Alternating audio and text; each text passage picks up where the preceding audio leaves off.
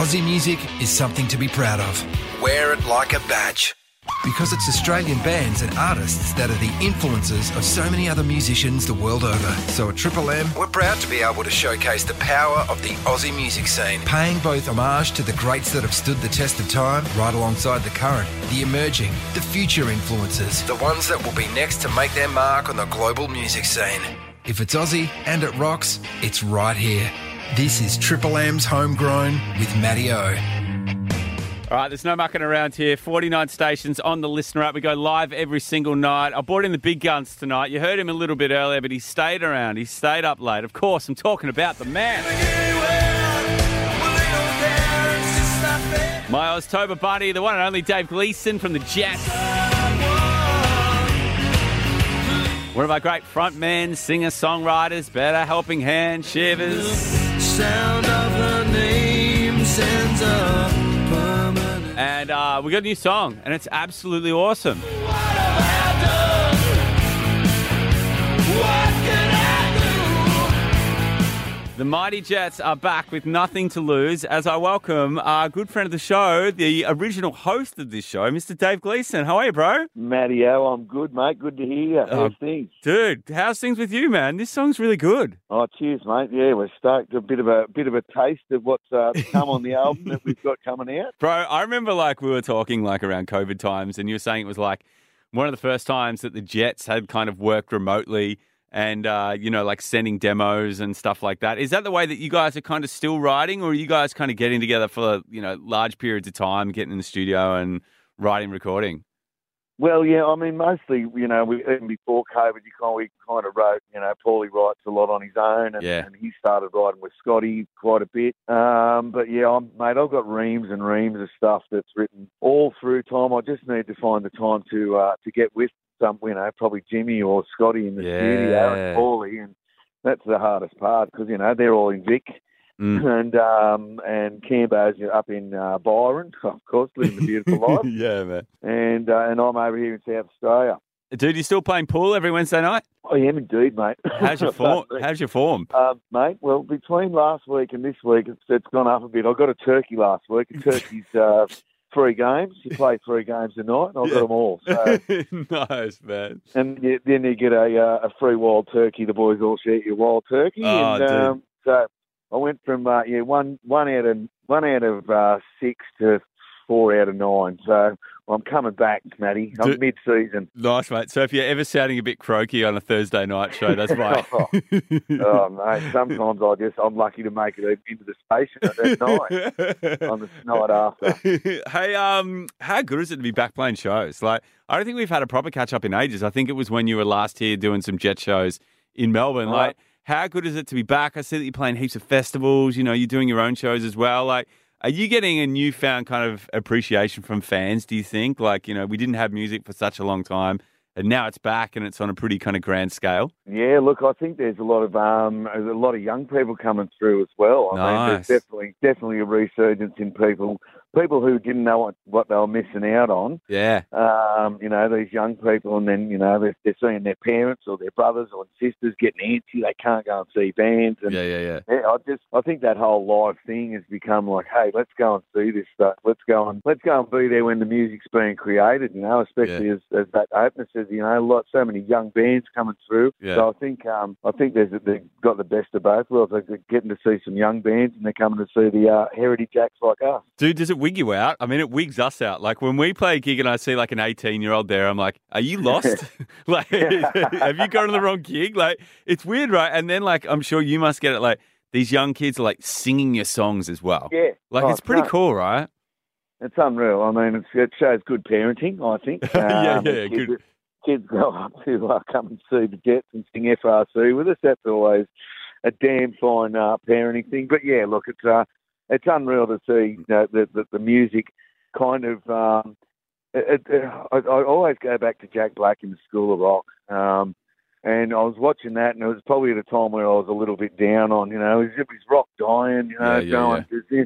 And I'm looking at that, and it's like, who gives a stuff what people think or what's getting played on the, the, the, the you know, video shows yeah. or streaming? Yeah.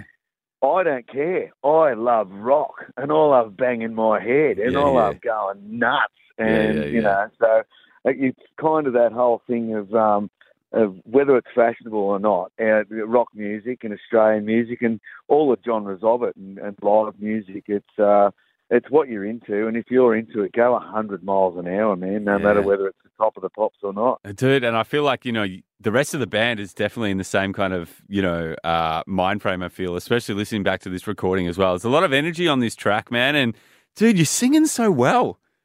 Oh, cheers, mate. I, I reckon I've been singing better because I've been between the two bands, you know, and I kind of yeah. don't get much time off to um, to indulge in bad behaviours, Matty. That's a thing, though, isn't it? Like, like the more you tour, like the more kind of, you know, your voice gets stronger yeah. and, like, it's an actual thing. It is. The better, the more you play, the better you get. That yeah. goes to every, everything, even my eight-ball player.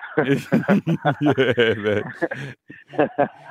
now, how you going on the road, Gleeso? Because, like, I'm looking at all these festivals that you're playing. I'm like looking at these lineups. I'm like, as if Gleeso isn't having a beer with that guy, that guy, that band. I can picture you in that person's backstage. Is it easy to... How are the hangovers going the next day? A few sore heads in the Virgin Lounge on a Sunday after a festival? Yeah, oh, absolutely. it, it wouldn't be rock and roll otherwise. You know? yeah, yeah, man. I mean, you know, obviously you, you, you've settled down over the years, but it's, it, it is getting back, you know, we're hanging out with the B As and we're all we're all twenty-two and living back in Kings Cross together, you know, and, oh, yeah. and hanging out, um, you know, any, any number of those bands that kind of we cross paths with, Boom Crash Opera, Living End, as soon as you kind of somewhere, they're going to, you're going to have a V B in your hand very quickly. yeah, man. To the Living End. Dude, I'm glad, you, I'm glad you mentioned Kings Cross earlier because I want to take you for a trip down memory lane now. Uh, you got an album coming out a little later on this year, but I want to know if there's going to be any of these kind of shenanigans. I'm going to take you back to how you celebrated after the release of your debut album. You had a car called the Pig, right? yeah. So on the day that the album came out, we all just wrote the car off out the front of the van. Manager's jumping on the bonnet, smashing the windows with his briefcase, and, and then the cops came and told us we weren't allowed to do that. So a bit different, thirty years on. How do you think your better half would react to you now riding off the family truckster? He would be absolutely filthy, especially seeing that she's got the nice car. yeah. What are we doing on the nice car, Gleeso? We're going to uh, we're going to go tag it. I actually got a nice car myself.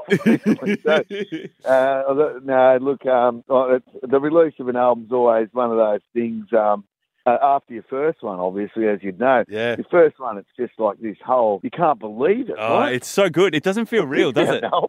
Yeah. Well, this is nuts, you know. Um, yeah. But then, of course, then the expectation comes. And, and um, I was actually talking to Sarah McLeod about it the other day. Uh, and she's kind of like, uh, you know, you, you put it out there and you're absolutely crapping yourself because you don't know. I yeah. mean, no matter how no matter how much you high-five yourselves in the studio and say, this sounds awesome. Yeah.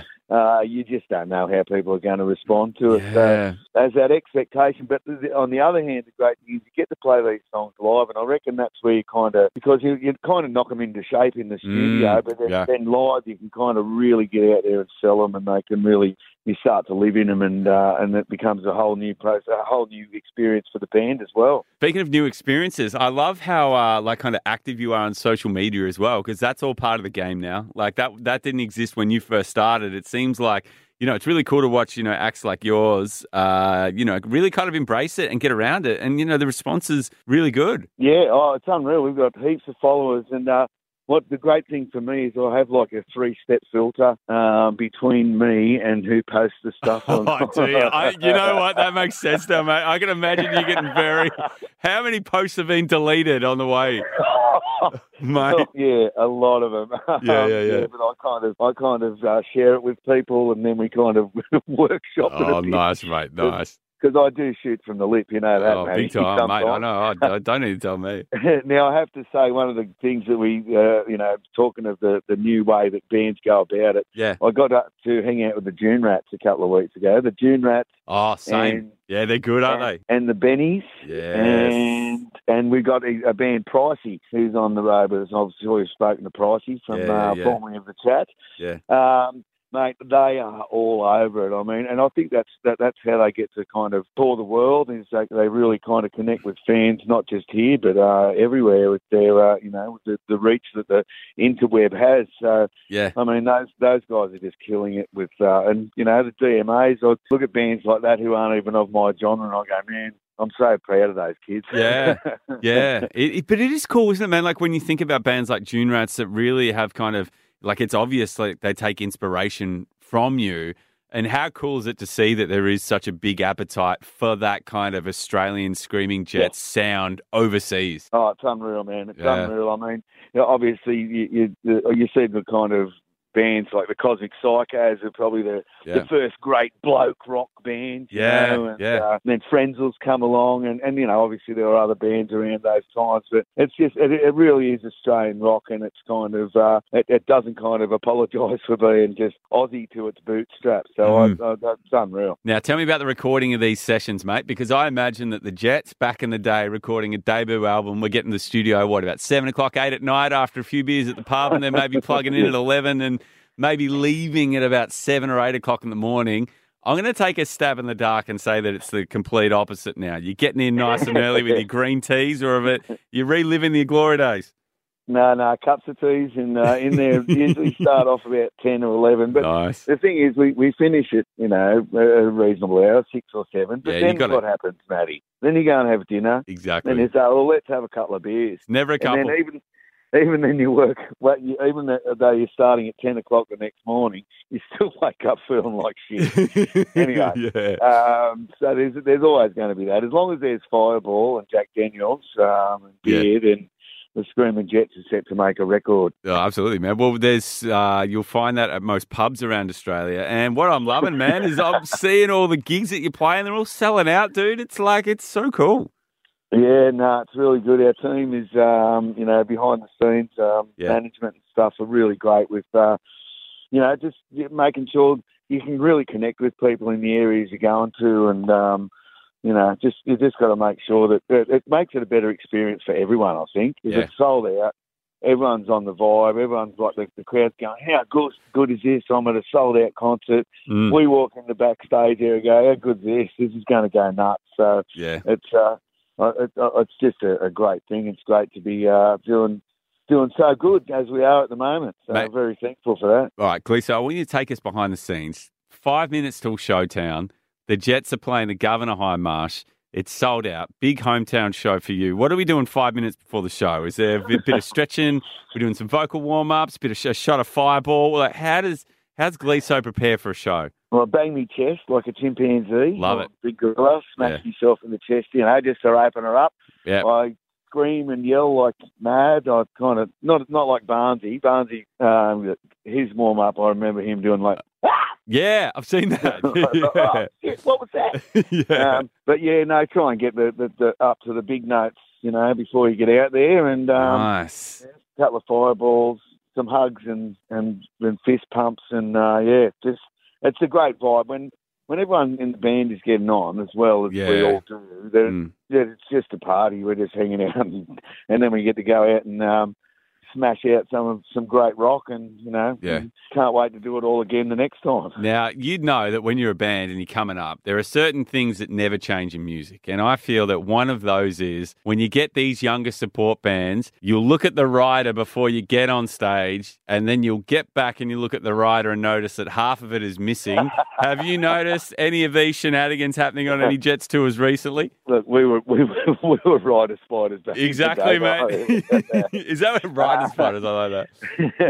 Yeah. um, but look, it, it all depends. Look, it, and, and we're very fortunate that the bands that uh, we've played with recently are all great. So, you know, you don't mind them having a few beers. Yeah, exactly. The thing is, when you're the headline act, you just say, "Can we have some more beers?" yeah, and they exactly. go, "Yeah, no worries." You know, yeah. It's not like it's not like they've said, "Right, that's it." Yeah, um, but um, no, the boys, the boys from Pricey, they love a beer, and um, and nice. we love having a beer with them. So yes. that's, uh, they're on tour with us for the next little while again. So that'll be great fun. Ah, sick, man! And like you said, you know, album later on in the year, it's exciting, right? Because I feel like the trajectory now, when you release an album, especially off an album cycle now, you know, mm. with all the festivals that are happening, it can give you a good couple of years touring off the back of that, you know what I mean? Yeah, definitely. You know, look, we, we wouldn't be we wouldn't be doing new music and, and you know, putting out albums if we didn't think that we you know, had a chance to, to move up the rung and, yeah. and to, to get more followers and more people into the band. So, yeah, we do it each time. We do it. We do it to make um, to, to move up and, and, and, you know, get